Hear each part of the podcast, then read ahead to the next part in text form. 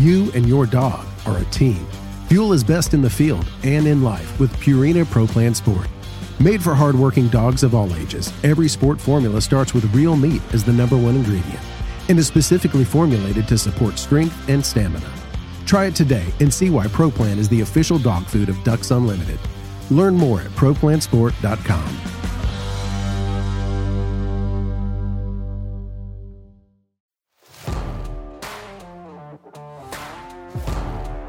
Welcome to the Ducks Unlimited podcast, the only podcast about all things waterfowl. From hunting insights to science based discussions about ducks, geese, and issues affecting waterfowl and wetlands conservation in North America, we bring the resource to you. The DU Podcast with your host, Dr. Mike Brasher. We released an episode a couple of days ago, and in that episode, it, we interviewed Dr. Scott Stevens, and we thought that was going to be the last episode of season four of our summer season. Came into work this morning and saw down the hallway Dr. Fritz Reid uh, from all the way out in California. He was here visiting visiting us in Memphis, and so we just could not pass up the opportunity to get a little bit of a re- report from Fritz on some of the things that are happening out of the boreal. So this is really like truly bonus special after the end of the season type episode. May never happen again. Fritz Reid, Dr. Fritz Reid, the uh, our director of boreal and Arctic conservation. Fritz, great to have you here, man. Well, it's great to be here. Uh, it's obvious that uh, the drought is is the talk of the town, uh, both in the west and the prairies. Uh, it's it's a massive change in the continent.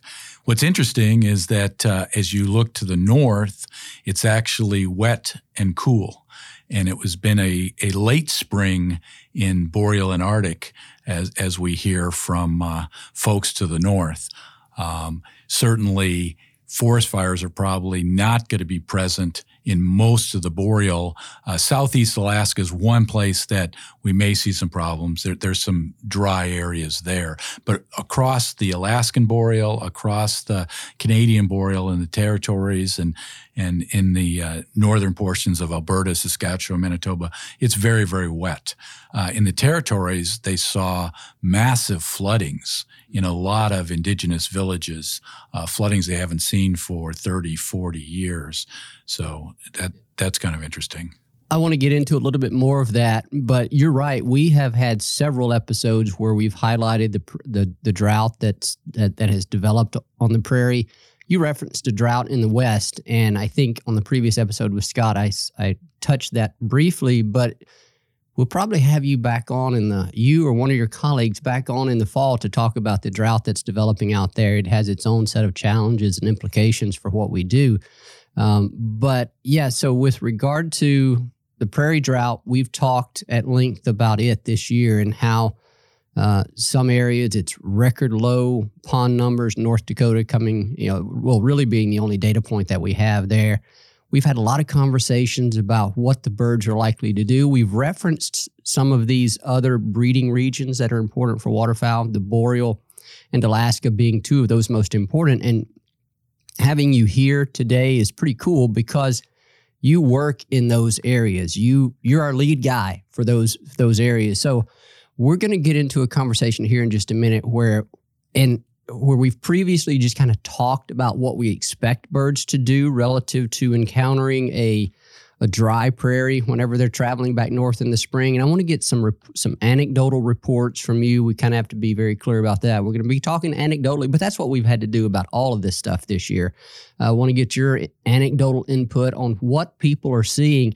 Is there any observable anecdotal change in what we're seeing with regard to birds making it back to the boreal or, or other northern breeding regions this year. So uh, that's that's where we're going to go here. But first, give people an idea of like the, the type of connections, the type of contacts that you would have up in the boreal and Alaska to actually get this type of information that you're going to share. Yeah, so we work with a large number of indigenous people across the boreal of, of both Canada and Alaska. And so we hear reports from uh, biologists and, and people that are working in the land, the Indigenous Guardians of Canada. And uh, we also have reports from biologists, both uh, Alaska Fish and Game, uh, folks that are working for the federal government, Fish and Wildlife Service in Alaska, and then on the Canadian side, uh, listening to uh, some of the university folks that are out in the field. Um, and and what we're seeing across the board is uh, wet, very wet conditions, and as birds are, were arriving. Uh, really impressive numbers. Uh, again, as an anecdote, uh, folks that have been on the great on the on the uh, Slave Delta and the Taltson Delta, which is on the south end of uh, Great Slave Lake, they're reporting the most ducks they've ever seen. Wow. Huge numbers of geese and the most ducks they've ever seen. And this what's interesting is is the Slave Delta and that whole region there has been flooding more extensively the last two years than it has in many years. They've actually seen hydrologic connections that haven't existed for decades.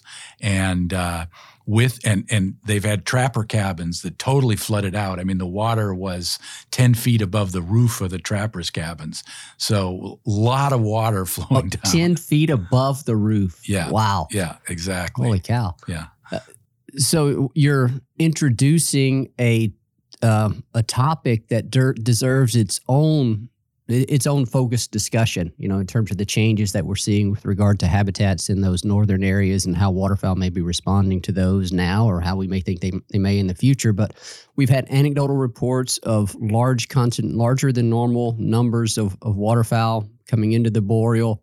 That's what we would expect during a dry prairie, right? Absolutely, Be- because you're getting flyover from from birds that you know arrive on the prairie. They're prairie breeders, and they're going to tend to go to to the into the boreal where they can survive in more permanent water systems. The challenge, of course, on a continental basis is many of those birds may not breed, and uh, and so, but if they survive as adults, um, they're still within the flyway and will part be part of that fall spectacle. I'm glad you you touched on that because that is the natural question. When we say birds are going to overfly the prairies into the boreal, it's like, well, are they going to breed if they or, are they just going to forego breeding and i mean i think that's probably an area where we still have some learning to do right like yeah. what percentage of those birds that go go that do overfly the prairies actually breed if they do breed how often do they renest if they have we just don't have a great understanding of that do we? we? do not yeah. we, we we don't understand that and that's that's absolutely right but we do know that with about a third of the of the continental population of common ducks breeding in the boreal, those are birds that are going to have reproduction. You know, we hope will have young, be successful. And, and we also know that, you know, hens that hatch out in an area, say in the boreal, those are the birds that are to return to the boreal and get their mate on the wintering grounds, and then they will return very close to where they had. You and your dog are a team Fuel is best in the field and in life with Purina Pro Plan Sport.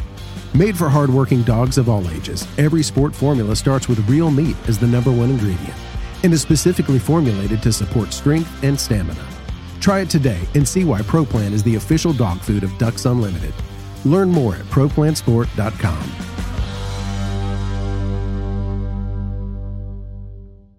Out we'll touch on this just here real briefly because we've done so on some previous episodes. We've talked about uh, you know trying not to extrapolate about the impacts of a of the prairie drought beyond really what we should because there there are some species that are really closely tied to the prairie. Blue-winged teal and gadwall are, are probably the most classic, as we talked with Scott about recently.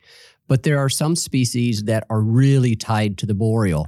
Uh, green-winged teal, widgeon, right? So in a year like this, and I don't know if you have an answer for, for this, but in a year of drought, would we see even an uptick in the number of those species? Would we expect that? Well, if and what we're we're seeing, if if the wetland conditions in in the marshes, uh, in the streams are good, which is what we're we're we're hearing is occurring there, we should expect good production in those boreal habitats. So production for green-winged teal, for widgeon, for ringnecks, for lesser scaup should be very good. Uh, we've also seen over several years good production of goldeneye and bufflehead, which are cavity nesters in those locations. So those are species we would expect to do fairly well. This is fortuitous to have you here today and ha- and so this can be like a super bonus episode because it feels much better to be able to end the summer season on a bit of a high note as opposed to just talking about how dry it is on the prairies. Um, now, make no mistake, the drought on the prairies is going to have an impact on production from a lot of those species that rely on it. But it's good to hear about the the production that we can count on some level of production pretty much every year out of the boreal. But it sounds like this year, with it being so wet, maybe we can be even a bit more optimistic. I think absolutely. I think I think that's a really good comment because uh, in an average year, we would do well with boreal species, but everything I'm hearing is it's really an exceptional year, and it, it's kind of pan boreal as well, stretching from western Alaska right across uh, the rest of the boreal. And, and we know it's 1.5 billion acres, so it's a big, broad area. One final question here, and then we're just going to wrap this one up. Uh, Alaska, you just mentioned that, and and I believe the Fish and Wildlife Service was able to fly their aerial surveys in Alaska this year. Can you confirm that? That's my understanding as well. Um, I can't give you final confirmation because I, I, didn't talk to any of the pilots, but. Uh, as we know, the pilots will then run their analysis and put their numbers together, and it won't be till probably August, September till we hear results from there. But we certainly expect to, to hear some good numbers from from that. So the wet conditions that you mentioned for the for the boreal, the, that kind of carries into Alaska as well. Absolutely, awesome. And and and we know long term that the number of ducks that that have production in Alaska have really been going high. Um, there's several species now: pintail, mallard, uh, green-winged teal, scaup. Uh, widgeon that are all over a million breeders wow. in Alaska in the boreal. And so that's phenomenal. And one hopes that uh, their production is good in those areas. One, one comment, you and I were talking about this before we started recording. Uh, when we hear about these large increases in, in bird abundances, one of the first questions is, well, is that really a population growth or, or, is that a population redistribution? And you think the evidence is pretty strong that it's actually growth, organic growth of the population. Dr. Mark Petrie and I put together a small paper a couple years ago where we talked about the fact that as as you look at time period from the 50s till now. Uh, in in the 50s and 60s, a lot of those lakes and marshes were really iced over for for a longer period of time. And and if you looked at how much time was available for a duck to get in there, to have a nest, to get the chicks off, to get the chicks to fledge, really there was only about one out of 10 years that they would have been successful. Now it's 10 out of 10 years. There's enough time for those birds to arrive, for those birds to fledge out and, and, and fly out of there. So, um, you mentioned widgeon, and, and, certainly back in the 50s, there were less than 40,000 widgeon that were counted in Alaska, now over a million. So that's pretty dramatic growth. Uh, so when we talk about Alaska, that's going to be really good news for the Pacific Flyway, at least in terms of the condition that we were, were referencing there.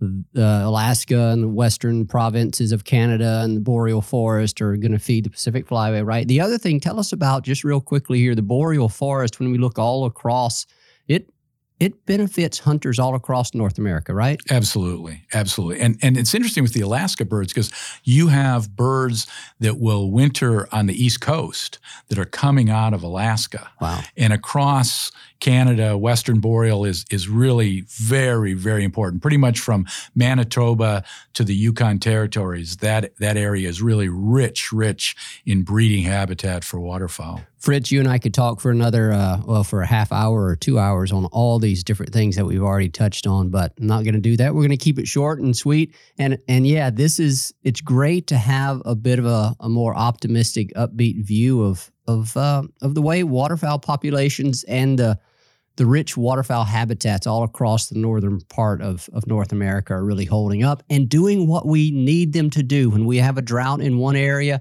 we want we need to have these robust habitats in place so that environmental variation can move around and we have great conditions in the boreal right now that's a good thing. A- absolutely, and and I'm sure as as Scott mentioned your last discussion, you know, dry periods on the prairies ultimately are important uh, in in the long term cycles of those systems, but uh, it's tough when it happens. Fritz, thank you for being here. Look forward to catching up with you again on some other topics related to the boreal and Arctic and all sorts of other stuff. Always good to chat.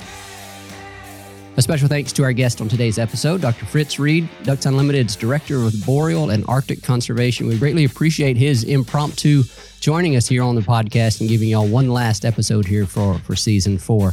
As always, we thank our producer for the work that he does, and then we thank you, the listener, for your time and spending with us and for your support, passion, and commitment to wetlands and waterfowl conservation.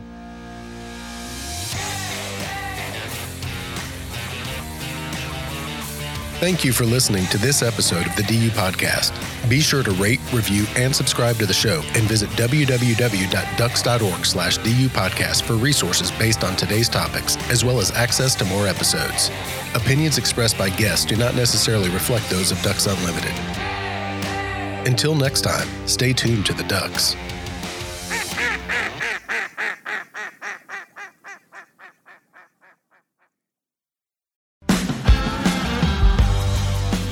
You and your dog are a team.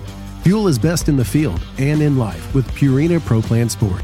Made for hardworking dogs of all ages, every sport formula starts with real meat as the number one ingredient and is specifically formulated to support strength and stamina. Try it today and see why ProPlan is the official dog food of Ducks Unlimited. Learn more at ProPlansport.com.